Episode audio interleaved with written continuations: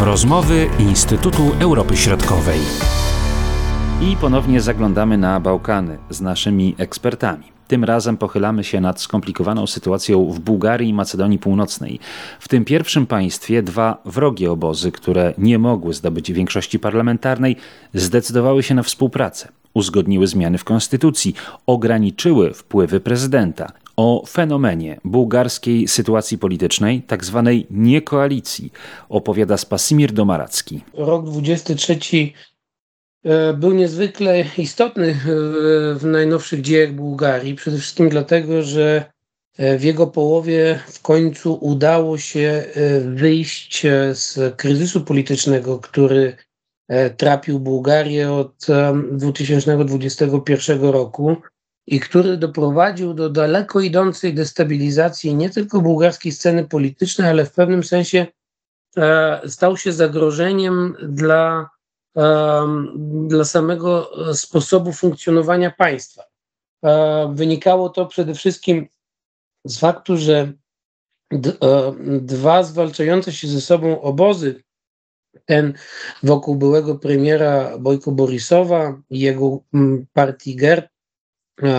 a z drugiej strony partii reformatorskich na czele z kontynuujemy e, zmiany i demokratyczną Bułgarią,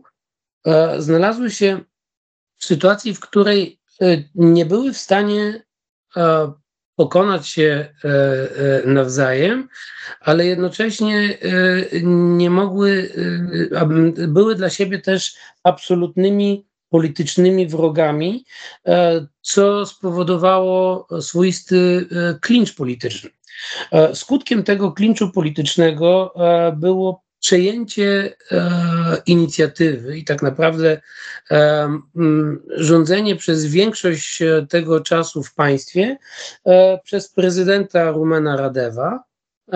który ze swojej strony doprowadził do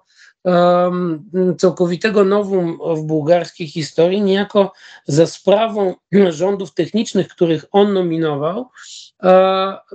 przekształcił de facto Bułgarię w republikę prezydencką. Innymi słowy, premier był nie tylko przez niego nominowany, ale realizował jego wizję polityczną, a biorąc pod uwagę nastawienie prezydenta Radewa mm, do e, współczesnych e, wyzwań geopolitycznych i przede wszystkim jego, mm, jak to jest często nazywany, pro, prorosyjskie, czy też łagodne, łagodne podejście względem Rosji, e, stawało się to coraz bardziej zastanawiające, w jakim kierunku tak naprawdę Bułgaria zmierza. Jednocześnie nie było wyjścia, dlatego że dwa główne ugrupowania uznały, że dla siebie są głównym przeciwnikiem E, I fenomenem 2023 roku e, jest to, że udało się z tego klinczu politycznego wyjść. E, to wyjście samo w sobie jest znamienne, dlatego że obecnie rządząca formuła w Bułgarii nazywana jest nie koalicją, czyli w swojej istocie koalicją składającą się z tych dwóch ugrupowań, które się zwalczają politycznie i które E, niejako, żeby zachować twarz przed swoimi wyborcami, e, uważają, że e, weszły we współpracę na płaszczyźnie jest ich proeuropejskości, pro, proatlantyckości, ale robią to tylko i wyłącznie dlatego, żeby wyjść z tego klinczu i pozbawić prezydenta możliwości całkowitej kontroli nad państwem. Różne są interpretacje, dlaczego to się e, stało, i myślę, że mm, z dzisiejszej perspektywy to nie jest aż tak istotne. Natomiast faktem jest, że mm, e, w bułgarskiej polityce e,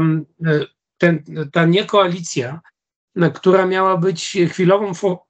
formułą, jest absolutnym nową. Ono zakłada, że zostały przedstawione dwie osoby, które e, po sobie mają sprawować stanowisko premiera. E, ze strony e, demokratycznej Bułgarii, koalicji reformatorskiej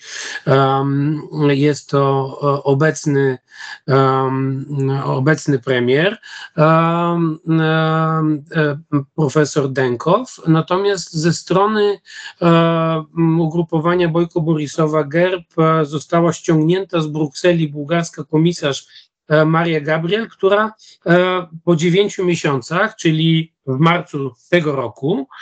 ma przejąć stanowisko premiera na kolejne dziewięć miesięcy.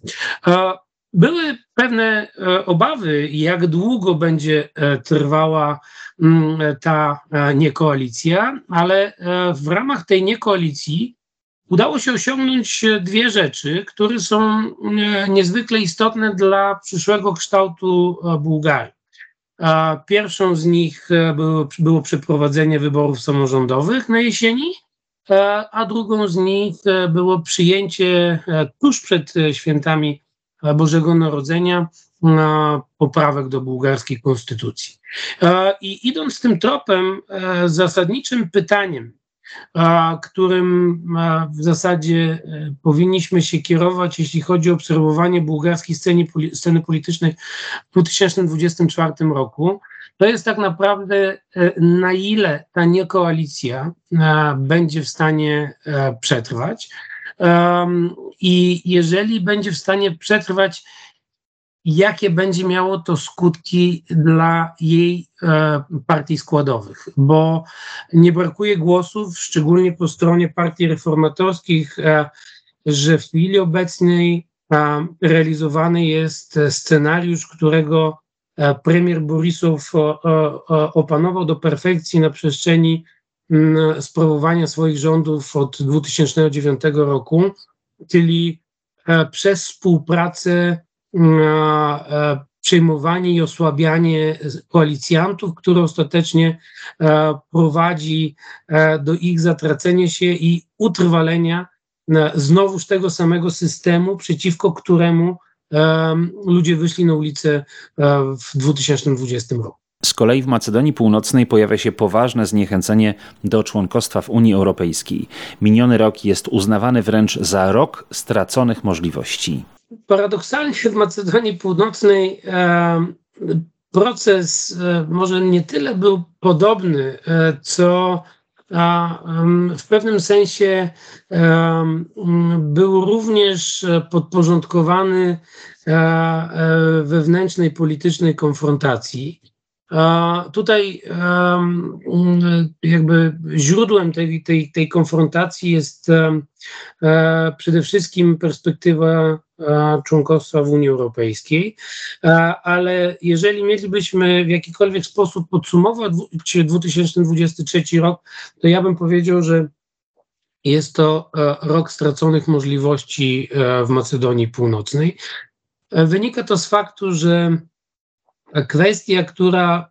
w pewnym sensie e, e, wydawała się rozwiązaniem e, li tylko technicznym, koniecznym do tego, żeby móc pójść do przodu w kontekście relacji z Brukselą, a mianowicie uchwalenie, wprowadzenie poprawek do macedońskiej konstytucji, które miałyby rozszerzyć listę i tak niezwykle bogatą mniejszości, formalnie uznawanych mniejszości narodowych w Macedonii Północnej, między innymi o mniejszość bułgarską, i to jest to główne źródło napięcia, doprowadziła do, również do politycznego klinczu, który najprawdopodobniej stanie się że tak powiem, punktem zwrotnym w macedońskiej polityce w 2024 roku. Ale jeszcze dwa słowa wyjaśnienia. Otóż chodzi o to, że do wprowadzenia tych e, zmian konstytucyjnych e, potrzebna jest większość dwóch trzecich e, w 120-osobowym macedońskim parlamencie której e, obecnie rządząca partia lewicowa nie posiada i do, dla wprowadzenia tych poprawek niezbędne jest um, współpraca z głównym przeciwnikiem politycznym e, ugrupowaniem WMRO DPMNE, e, ugrupowaniem byłego premiera e, Górewskiego, który uciekł na Węgry i, i, i do dzisiaj tam przebywa. Natomiast wokół tego, tak jak już powiedziałem, elementu części składowej ram negocjacyjnych z Brukselą, w macedońskiej polityce, że tak powiem, zaczęto wykorzystywać tą narrację do, tą kwestię do podkręcania narracji nacjonalistycznej przez partie opozycyjne, przede wszystkim głosząc argumenty przeciwko jakimkolwiek ustępstwom względem Bułgarii i grożąc rzekomą bułgaryzacją, które z kolei mają przede wszystkim na celu powrót do władzy właśnie ugrupowania WMRO DPMN.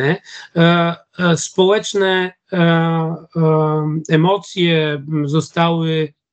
bardzo mocno rozkręcone na tej fali właśnie narodowościowej, co stanowi samo w sobie bardzo istotne zagrożenie, o którym zresztą mówił nie kto inny jak macedoński minister spraw zagranicznych, podkreślając, że zbliżamy się do punktu, w którym może się okazać, że po raz pierwszy tak naprawdę ze względu na te problemy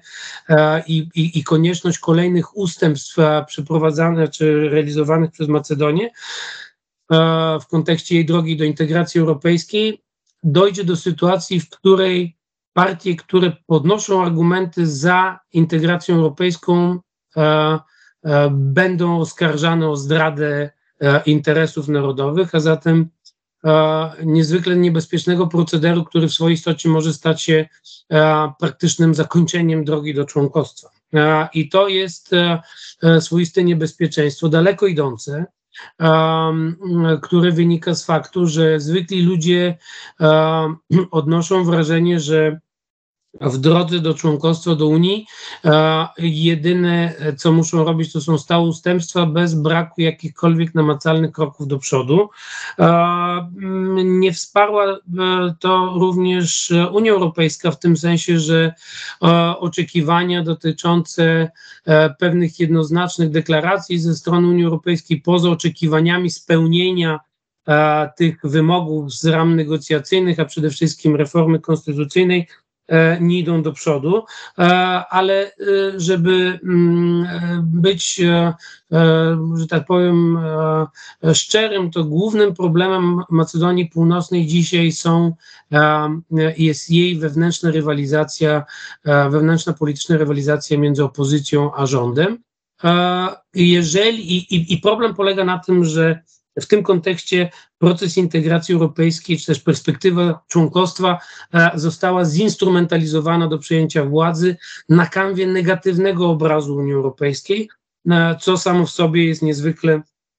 groźnym e, procederem, fenomenem historii procesu integracji europejskiej. Wydaje się, że brak stanowczego wsparcia dla unijnych aspiracji, m.in. Macedonii Północnej, w minionych kilkunastu latach może spowodować niepokojące skutki.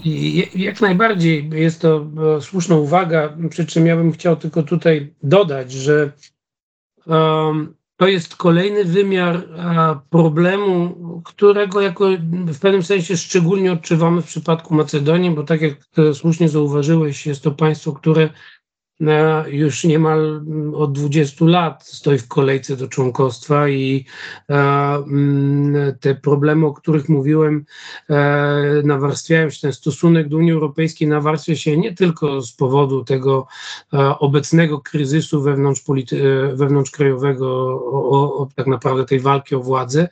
ale również przez fakt, że mm, oczekiwania mają to do siebie, społeczne oczekiwania mają to do siebie, że jeżeli się nie spełniają, jeżeli nie ma poczucia, że namacalnie się przybliżają, to bardzo trudno jest je utrzymywać na dłuższą metę. Ale e, tutaj warto jeszcze dodać jeden ważny aspekt, i to jest e, też wewnątrz unijna ewolucja polityki rozszerzenia, która stała się w pewnym sensie zakładnikiem dynamiki procesu integracji.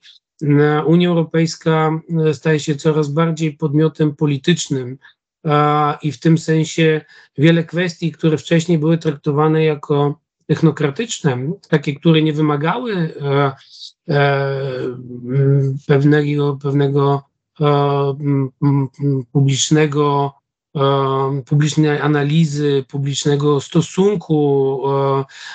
że tak powiem, pozycji polityków, e, dzisiaj stały się elementem nieustannej gry politycznej w samej Unii Europejskiej, e, a to spowodowało, że dzisiaj o wiele trudniej jest e, tak naprawdę mówić w ogóle o, o, o perspektywie rozszerzenia. Z drugiej strony w samej Unii Europejskiej mówimy o tym zmęczeniu rozszerzeniowym, o tym, że po rozszerzeniach z 2004 i 2007 roku Dzisiaj trudno jest przekonać społeczeństwa Europy Zachodniej, że hmm, polityka rozszerzenia jest jednoznacznie korzystna. W wielu społeczeństwach można dostrzec i negatywne skutki z ich perspektywy polityki rozszerzenia, a zatem coraz mniej entuzjazmu jest po stronie samej Unii Europejskiej. I mm, kiedy weźmiemy te wszystkie wątki e, razem, e, dochodzimy do sytuacji, w której tak naprawdę można uznać, że oba partnerzy, i Unia Europejska, i państwa znajdujące się na drodze do członkostwa, a w szczególności Macedonia, nauczyły się niejako odgrywać taki swoisty taniec, w którym za formalnymi deklaracjami i chęciami nie kryje się jakakolwiek e, praktyczna chęć mobilizacji, ponieważ koszty tej mobilizacji są niespółmiernie wysokie do, e, e wobec e, rzeczywistej oceny, że praktyczne zbliżenie jest raczej trudne do osiągnięcia. A co w przyszłym roku w Macedonii Północnej? Czeka nas niezwykle ciekawy i trudny rok e, dla Macedonii Północnej. E, przede wszystkim dlatego, że odbędą się e, zarówno wybory parlamentarne, jak i prezydenckie. Na mm, przełomie kwietnia i maja czekają nas dwie tury wyborów, czeka, znaczy czekają nas dwa wybory, z czego mm, mm, każdy z nich będzie miał kluczowe znaczenie dla e, przyszłości e, mm, tego kraju. Jeżeli mielibyśmy popatrzeć na narrację zwaśnionych stron, czyli władz, rządu i, i opozycji, to można zauważyć, że narracja opozycji jest o tyle, o tyle, że tak powiem, zastanawiająca, że jej lider Mickowski nie, e, znaczy nie ma nic przeciwko temu, żeby stawiał tezy e, nawet dotyczące renegocjacji warunków e, negocjacji, ram negocjacyjnych z Unią Europejską, co w swojej istocie oznaczałoby cofnięcie się procesu o, formalnie o, o co najmniej dwa lata, mogłoby to e, wywołać e, e, lawinę skutków w postaci powrotu Bułgarii do swojego weta, które oczywiście w zasadzie zamrozi ten proces na czas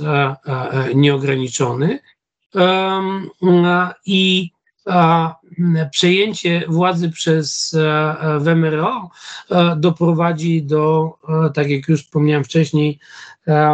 w pewnym sensie całkowicie marginalizacji kwestii związanej z perspektywą członkostwa Macedonii w Unii Europejskiej. Z drugiej strony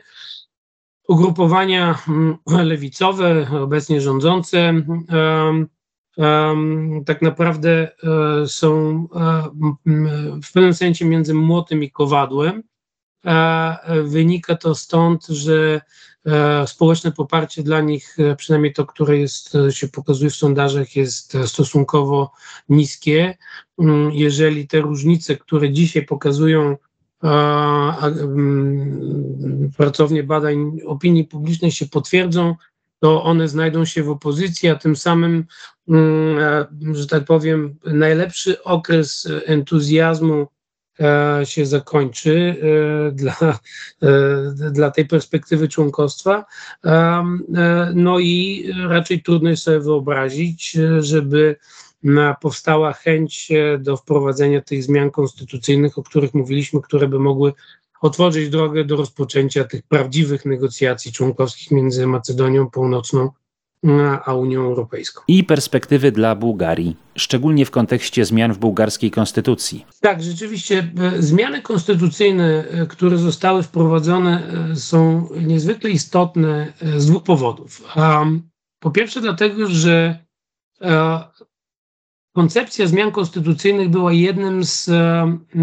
nierozłącznych elementów protestujących przeciwko modelowi, którego, że tak powiem, twarzą i emanacją był Bojko Borisow i jego charakter rządów. To E, te protesty przeciwko zawłaszczonemu państwu, przeciwko nepotyzmowi, korupcji, e, sterowanym, sterowanego wymiaru sprawiedliwości i domagania się bardzo głębokich zmian. Wtedy oprócz Borisowa, e, tego twarzą tego systemu był też ówczesny prokurator generalny Geszew, który niejako mm, powiedziałbym, że e, sprawiało mu nieprawdopodobną przyjemność, żeby jeszcze bardziej nadszarpywać e, wizerunek i wiarygodność e, tego sprawowanego przez niego urzędu. I ten argument dotyczący zmian konstytucyjnych stał się istotą e, e, istnienia e, partii reformatorskich. Zarówno kontynuujemy zmiany, jak i demokratycznej Bułgarii.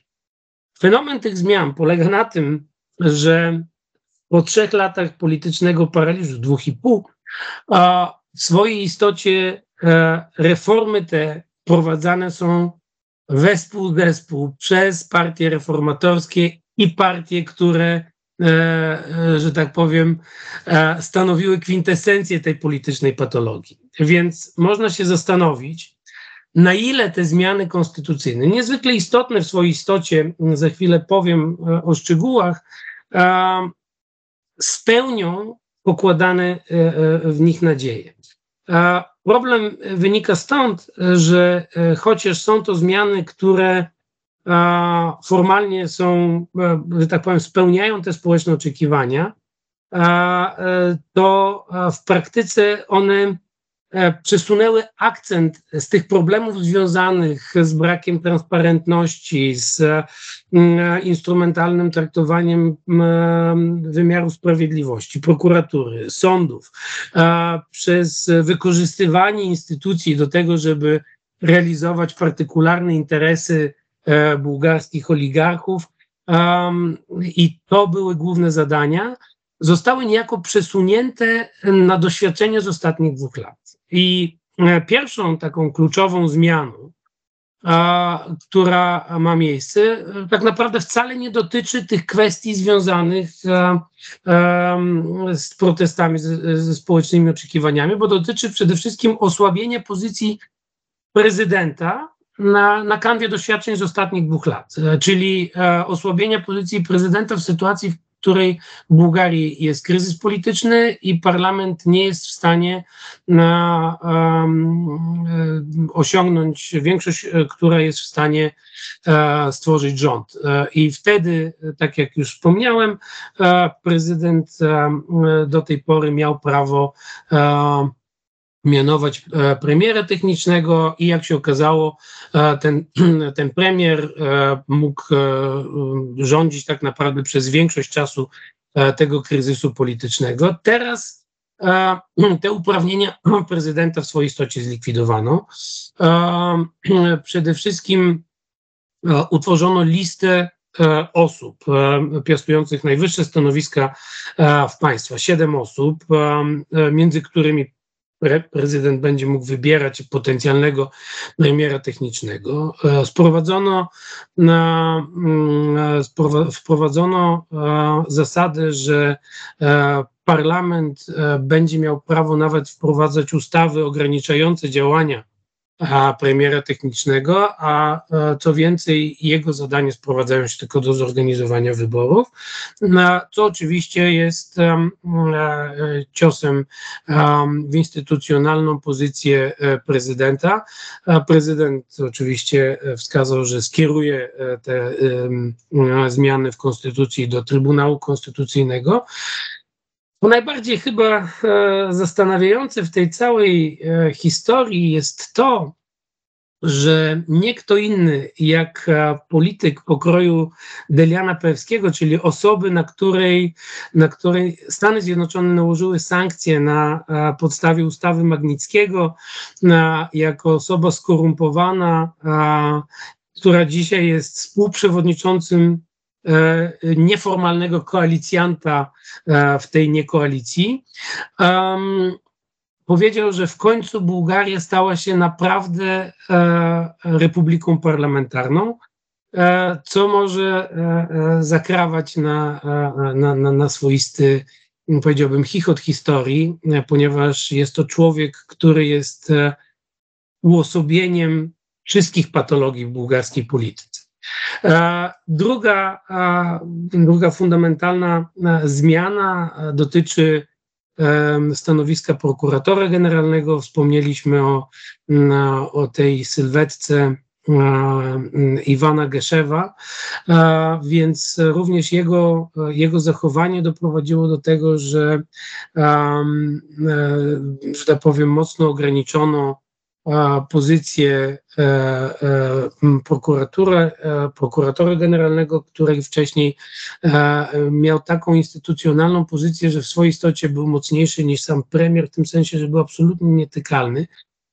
Pierwszym fenomenem było to, że udało się go ostatecznie usunąć od władzy, a po drugie, przed zakończeniem jego kadencji, a po drugie mm, to, że rola e, prokuratury,